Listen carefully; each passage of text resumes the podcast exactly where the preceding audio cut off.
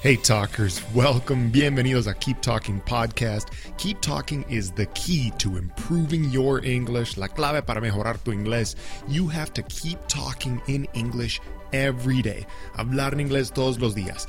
We apply the same principle to our podcast. That's why we have a Keep Talking Podcast episode every day. Un episodio todos los días. Listen every day and then go speak every day. Keep talking.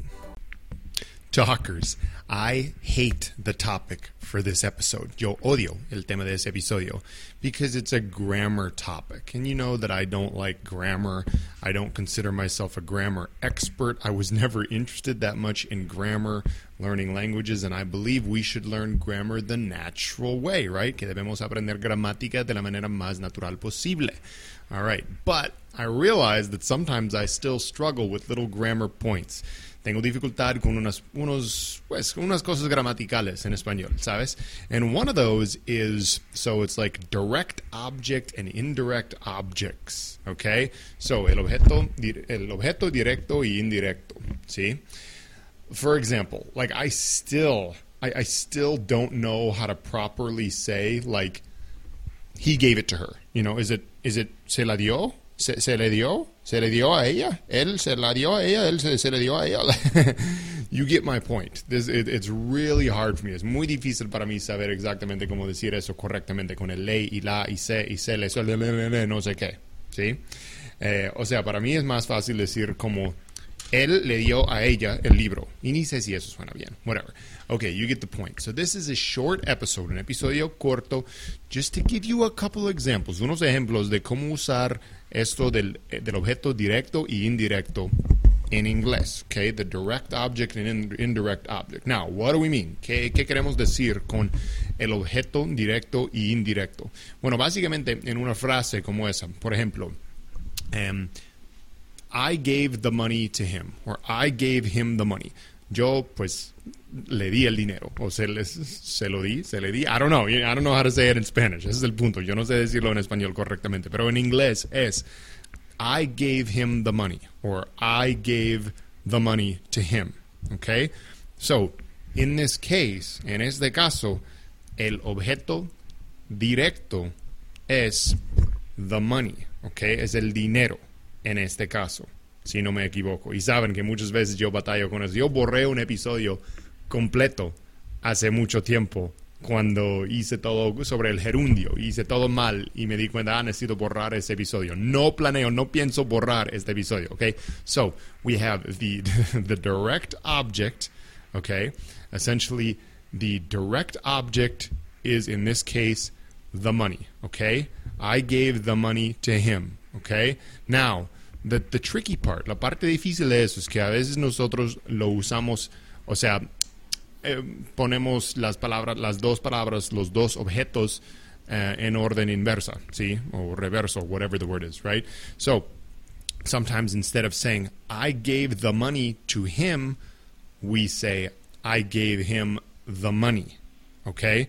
Now, this can apply to anything, right? Puede, puede aplicar a cualquier pues frase donde tenemos, digamos, pues un, um, un objeto directo y un objeto indirecto. ¿sí? Por ejemplo, he made the pasta for her. Okay? He made the pasta for her. The pasta, so we have the subject, which is he. El sujeto es el he, el.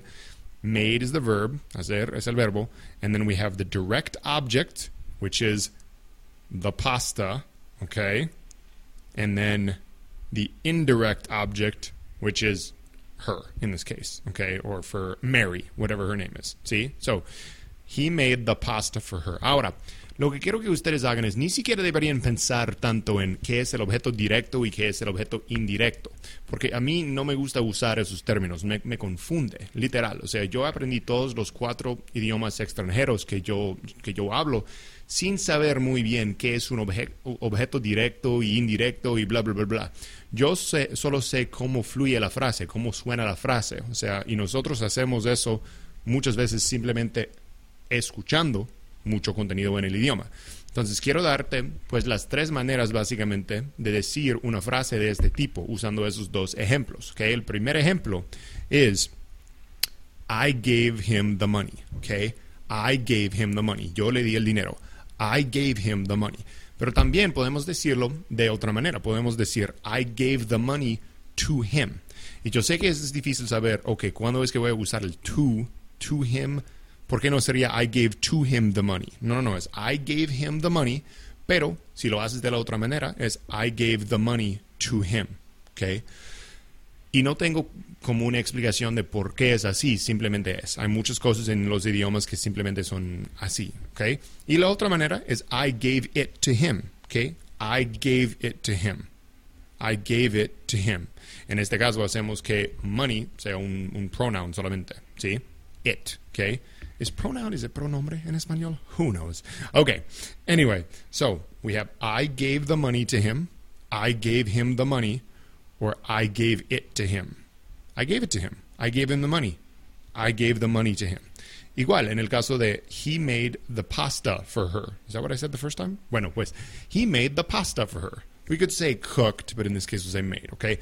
Él le hizo la, la pasta para ella. O el, pues es que pasta en, en, español es una palabra que se puede usar para, para muchas cosas. Vamos a decir Vamos a decir la comida en vez de la pasta, okay? That's easier to, yeah, an easier, more direct translation. Okay, so he made the food for her, all right? Él le hizo la comida, pues para ella, ¿sí? Él le hizo la comida. Is that, that's how you say it in Spanish, right? See, I always get confused with the le and the la and the todo eso. See, él se lo hizo, se le hizo, le, le, le, no sé qué. Okay, but he made the food for her. He made her the food.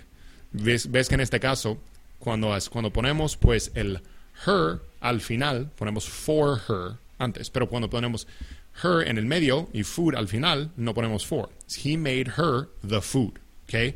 He made the food for her, he made her the food. Y también podemos simplemente decir, he made it for her. He made it for her, okay?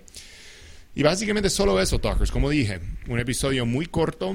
Alguien, pues, de recompensa, si te gustó el episodio, me puedes dar una lección muy corta de cómo usar el se le dio o se le dio, no sé qué más, bla, bla, bla, bla, para, para que yo pueda en el futuro saber exactamente cómo decir esas cosas correcto en español.